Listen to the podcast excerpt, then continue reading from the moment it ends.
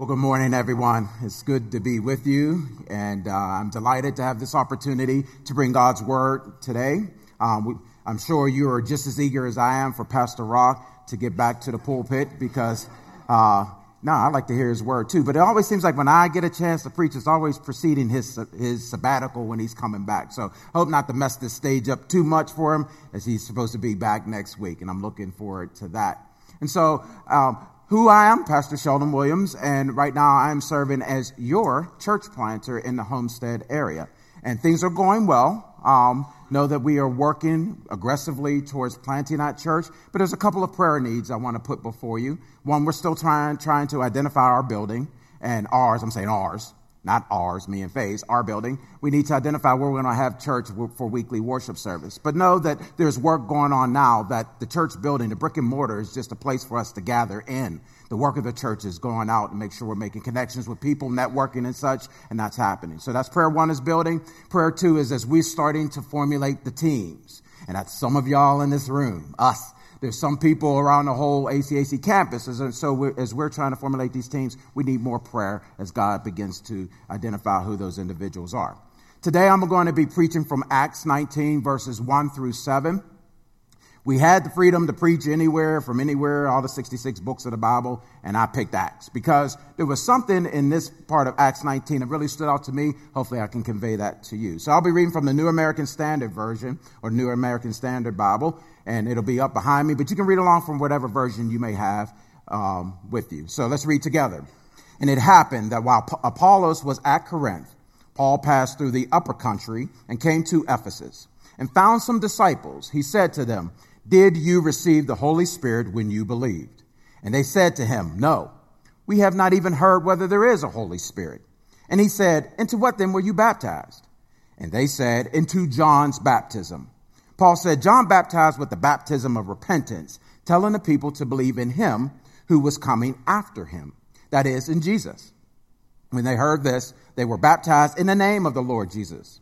And when Paul had laid his hand upon them, the Holy Spirit came on them, and they began speaking with tongues and prophesying. There were about 12 men.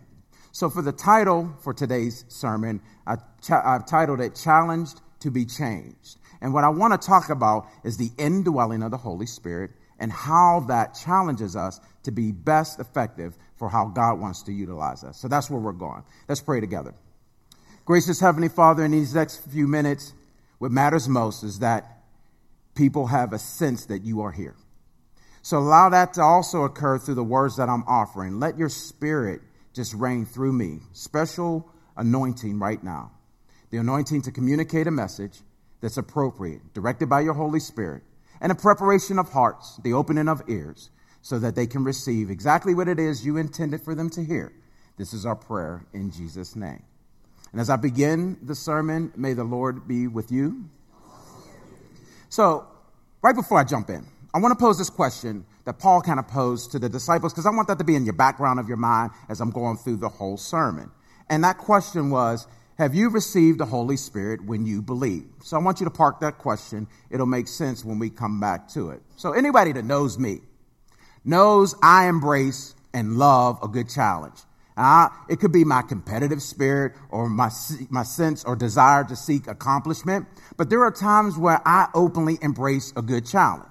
And I'm certain there are people in this room that could probably say the same. Some of y'all are just as competitive as I am.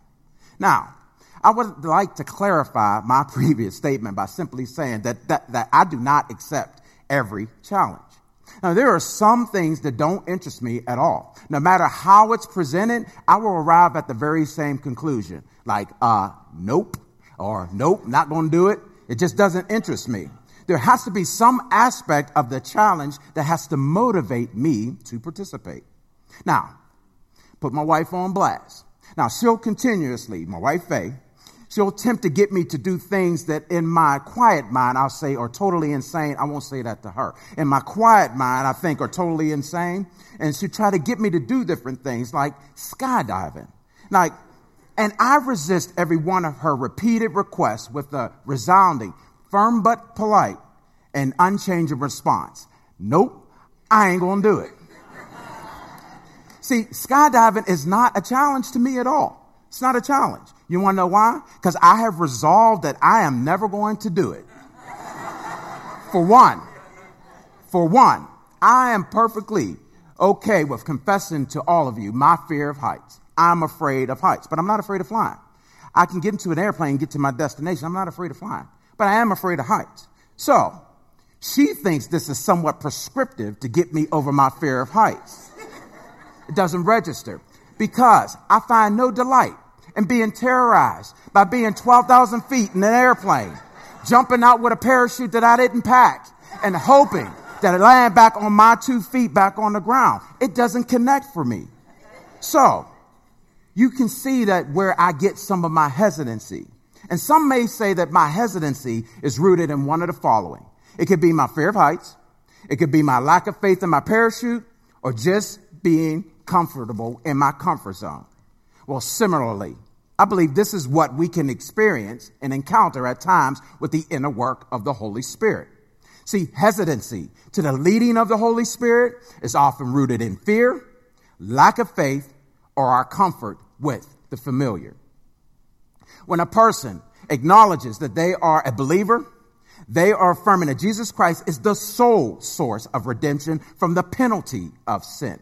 This is known as salvation because Jesus saves us from the penalty of sin that leads to death.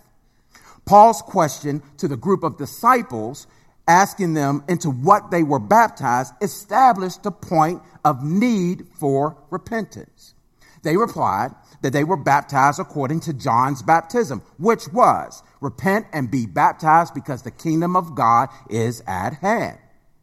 Now, John was proclaiming the coming of the Savior and was preparing Jesus for, preparing people for Jesus' arrival. I want to say kudos to those individuals that were there when Paul was speaking to them for their faith in the promised arrival of the King. There's just one small detail. At the time Paul was talking to them, Jesus had already completed his mission on earth. They just did not get the memo yet. So now they have the opportunity to be part of the king's kingdom. And when Paul baptized them in the name of the Lord Jesus Christ, they received an opportunity that was not previously available to them when they received John's baptism. The opportunity to have the sanctifying work of the Holy Spirit occur from within. See, sanctification is the process by which we live our lives, demonstrating that we are no longer enslaved to sin. We now have the opportunity to live a life that demonstrates we are now under new management. The challenge comes in the form of living life that is submitted to the will of God and not to the will of our human nature. Our human nature and God's perfect nature are positioned like polar opposites, and the chasm between them can be quite vast and, and quite deep. But we should not be in despair because God has provided a mediator between the two, and He is the person we know as the Holy Spirit.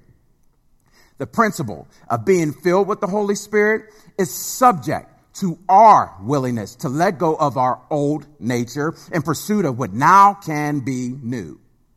The Holy Spirit seeks to lead us in the appropriate direction, but we can often disregard his guidance.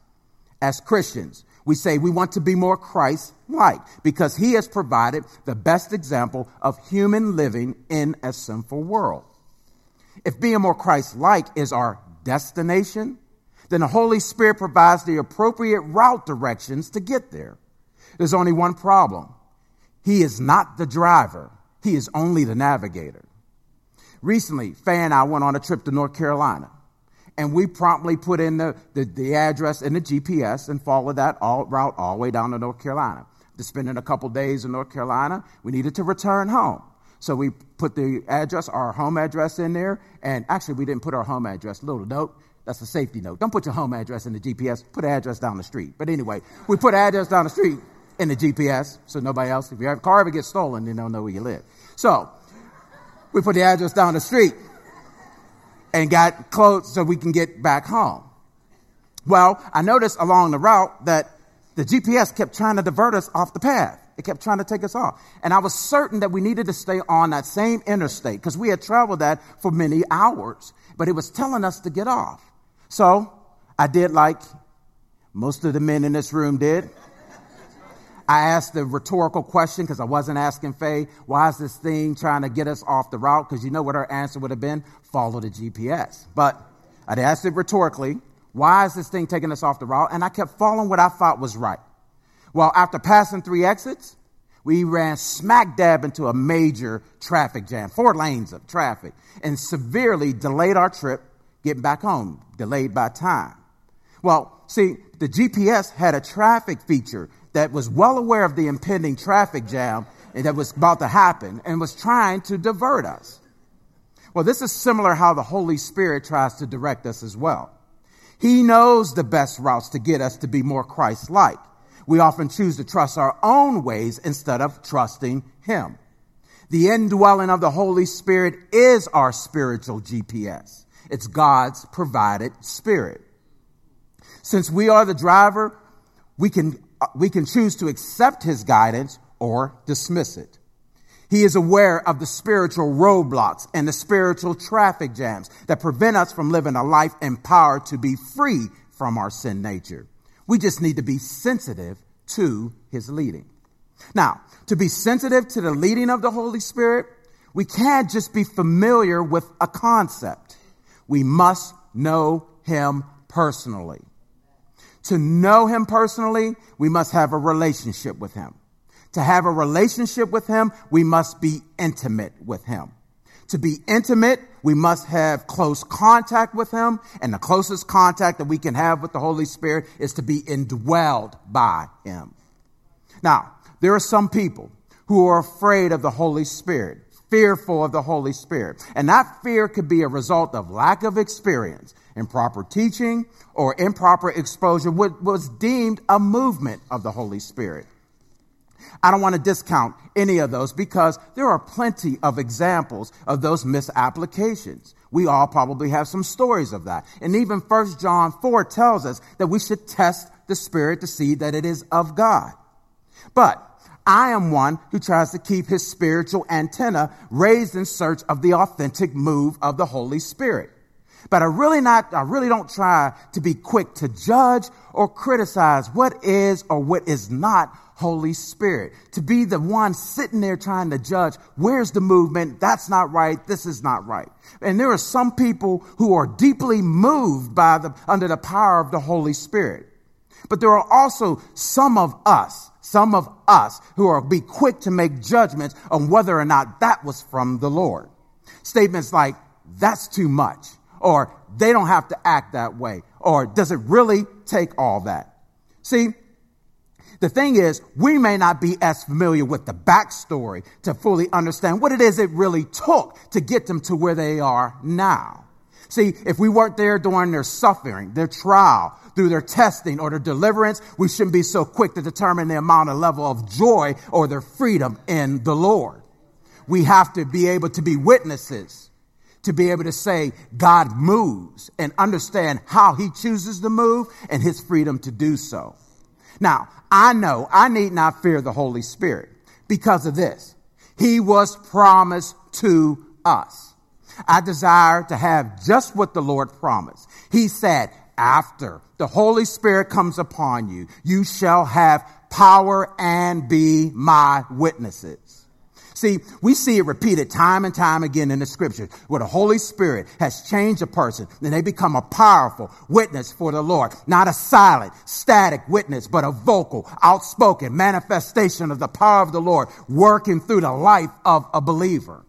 So based off of what I see in scripture and God's promise, for me, this creates an insatiable hunger in my spirit that makes me want to know him. The question is, how best can we be witnesses for him? Knowing now that our sin nature desires to be the boss, but the Holy Spirit desires to be our guide, the answer may be our holy desperation. We must get to a place where we are desperate for the holy. God tells us to be holy, for I am holy, and both of those are present tense. And so we must continually be at a place where we are desperate for Him. Now, this can present a lot of spiritual challenges because of the pull of our human nature. There are spiritual challenges prompted by the Holy Spirit that we can readily embrace. We can feel challenged that, that we don't pray enough. And we see, we get challenged that we don't study God's word enough. And maybe we should be giving according to the Spirit's prompting, but we aren't.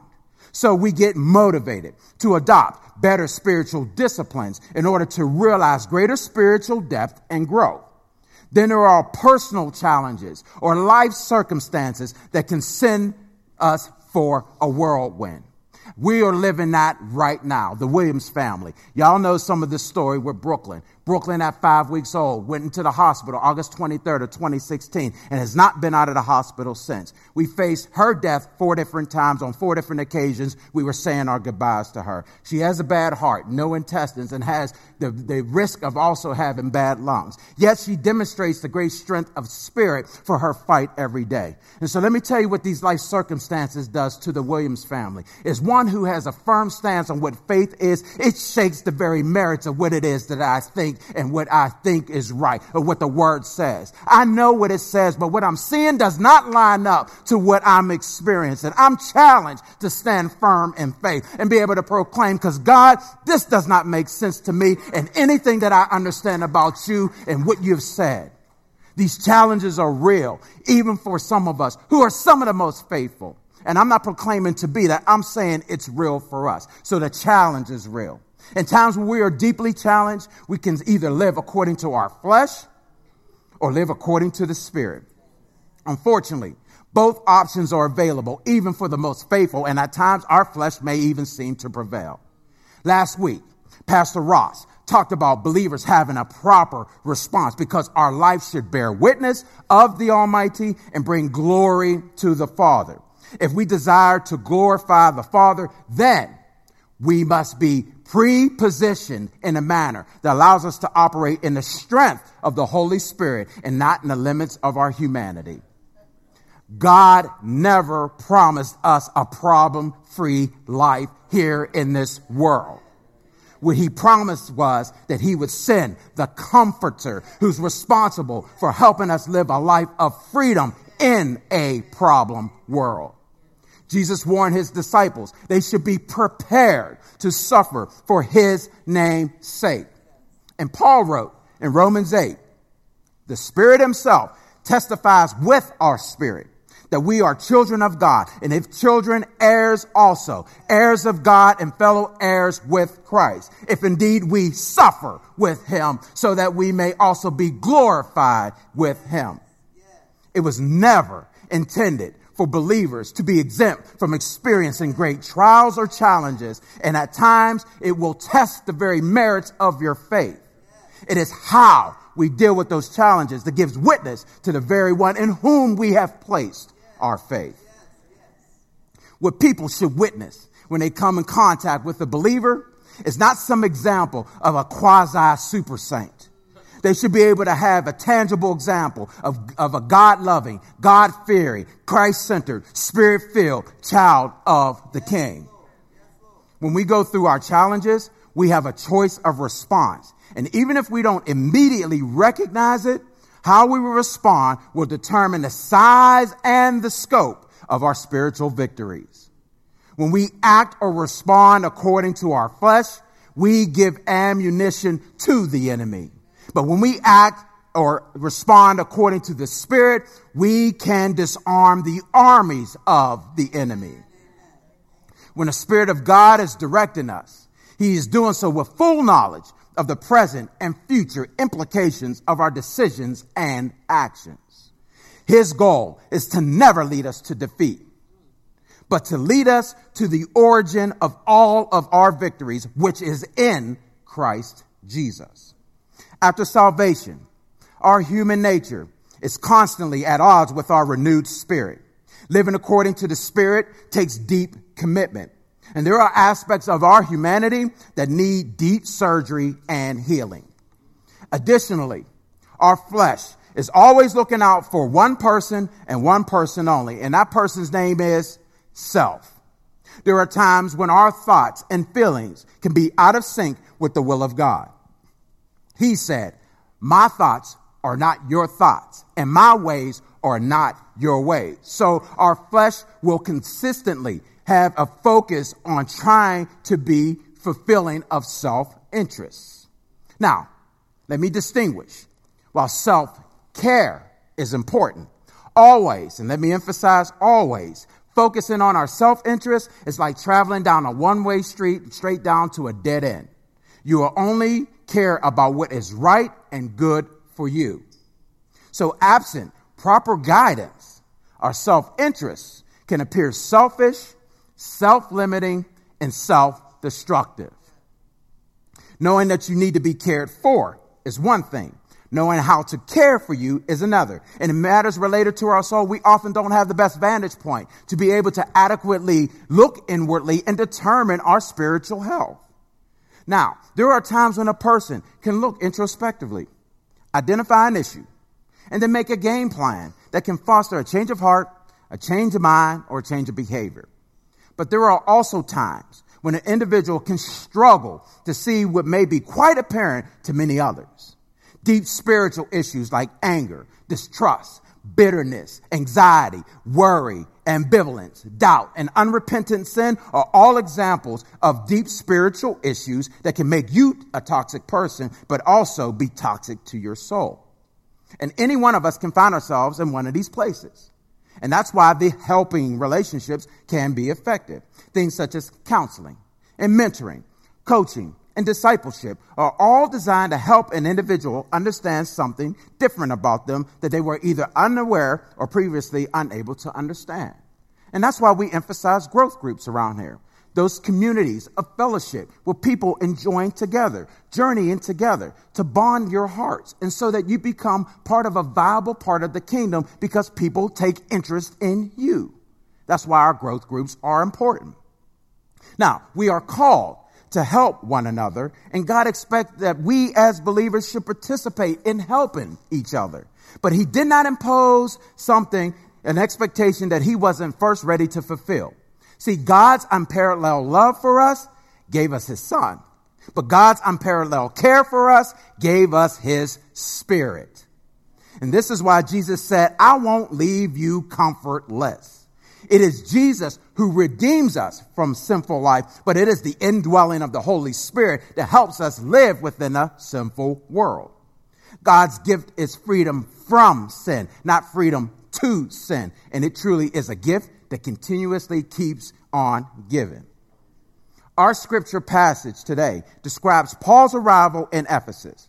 This was Paul's second visit, but it is his first real opportunity to minister to the people in Ephesus in Acts 18, we learned that Paul had passed through Ephesus and was asked to stay, but Paul stated he would return if it was God's will. Let's assume now that he's there in Acts 19 that it was God's will. Now, Ephesus was a place of great prominence and a major hub for commerce and trading. It was no secret that Ephesus openly embraced idolatry. In fact, the selling of idols was part of the main commerce. The goddess, Artemis, was a prominent idol, and the primitive root of her name, art, is translated great, excellent, or holy. So here's Paul having to confront the evil of open idolatry and effectively communicate the need for them to give up their worthless idols and receive the gift of salvation, which is in Christ Jesus only. Give up your evil spirits and receive God's Holy Spirit. I guess you can say that Paul had his own version of a spiritual repeal and replace plan. Now, this may have been a great challenge for Paul, but certainly not for God.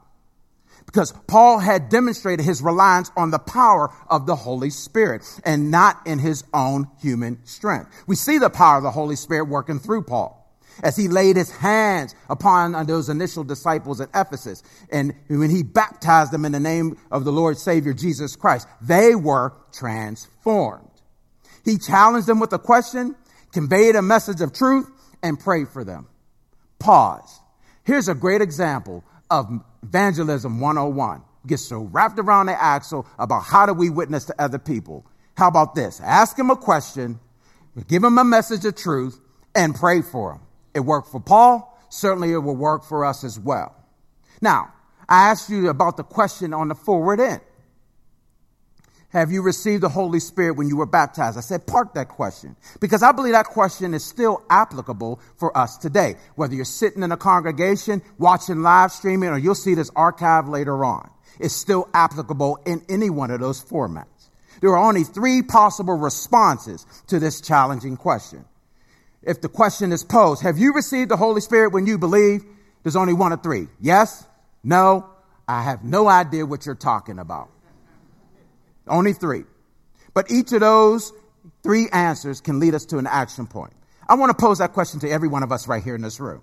I'm posing it right now. Have you received the Holy Spirit when you believe? If you answered no, or I don't know what you're talking about, now I'm inviting you today to go to the prayer room. And I know we point to prayer room because we have people who are strategically placed to stand there to walk through you. Go to the prayer room. If you can't get there, talk to an usher, ask for a pastor, get to somebody. And I will venture to say, even if you would raise a question, there are people right here in this room right now who will walk alongside you to help you to understand that question. There's no reason for a person to come into this place to hear a message and have questions about their salvation and not get that question answered today. If you don't know what we're talking about, we can find out the, answers are already provided. You can get your answer. But those who say that they, yes, I have the Holy Spirit because I'm saved, I received the Holy Spirit. The challenge is equal for you. I'm telling you to live up to your spiritual privilege, which is in Christ Jesus. No longer can we stay, stay back and be passive in our approach to a world that is full of sin and it is moving toward, towards destruction. God has placed us and empowered us to be his witnesses, to stand firm and be part of his kingdom's work. We can't frame how God moves through us by saying, God, I don't know if I can do that. That seems to be too much. If you box in how God, give boundaries to how God works, he can't move to the maximum effectiveness that he wants to do through you. We can't be static and stoic and not move in the power of the Holy Spirit. We have to be open, available, and make ourselves in a, a, un, un, uh, un, uh, more willing, not unwilling, a more willing person and, and avail ourselves to be able to be open. So that challenges to each and every one of you here today. I've invited that Ebony and Josh come back because we carved our time and space in this service after the message. It's one thing to take something away and says, I'll put some attention to that. But it says right now, we're going to put some action to this right now. So when they sing Holy Spirit, the song, you are welcome here. Don't put it in your atmosphere. I know words say that. The welcome here means right here. We are the temple of the Lord God. Open yourselves up. Take new receipt of God's fulfillment in your life. And so don't just watch them sing the song. Embrace the words, but make it part of your personal worship now. Invite the Holy Spirit's manifestation and full indwelling in your life. Let's go and worship together.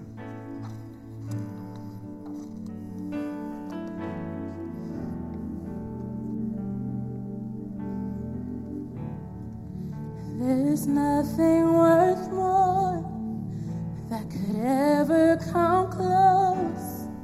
Nothing can compare. You're our living hope. In your presence, Lord.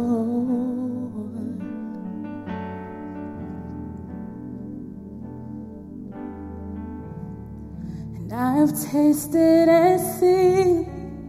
of the sweetest of loves. When my heart becomes free and my shame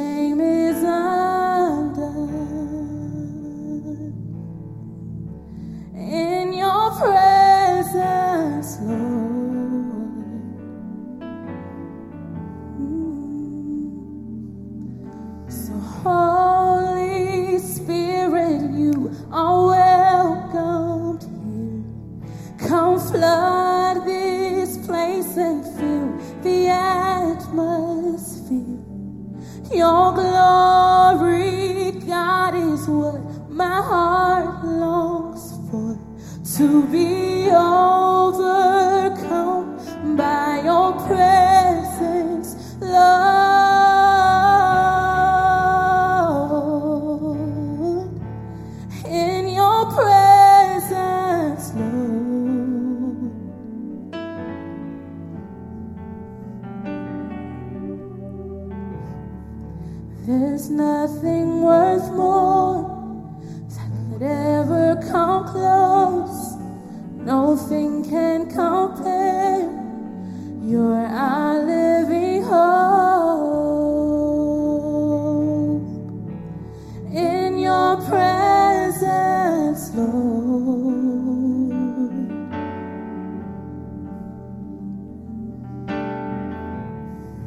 We've tasted and seen of the sweetest of loves when my heart becomes free and my shame is undone.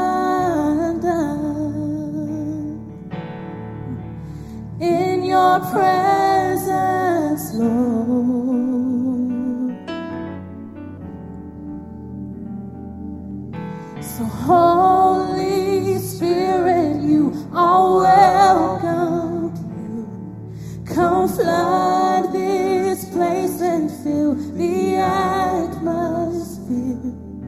Your glory, God, is what our hearts long for. To be overcome by your presence, Lord. Holy Spirit, you are welcomed here. Come flood this place and fill the atmosphere. Your glory,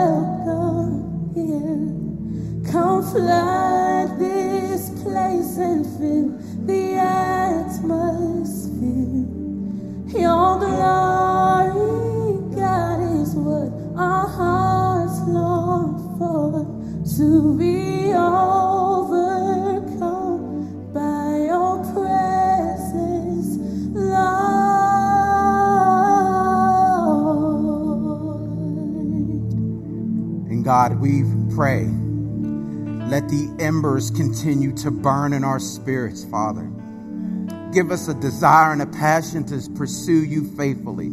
God, I pray that a full manifestation of your power be witnessed through your people, fresh deposits upon them in their spirit. Holy Spirit, I pray you meet them in their places of their residence, that you would move about those areas, God. Give them a sense of presence and felt need that you are right there with them. God, never separate your presence from them by the yearning of those who are calling out to you. Meet them with every outpouring of your spirit and a connection that pulls them deeper into you. God, help us.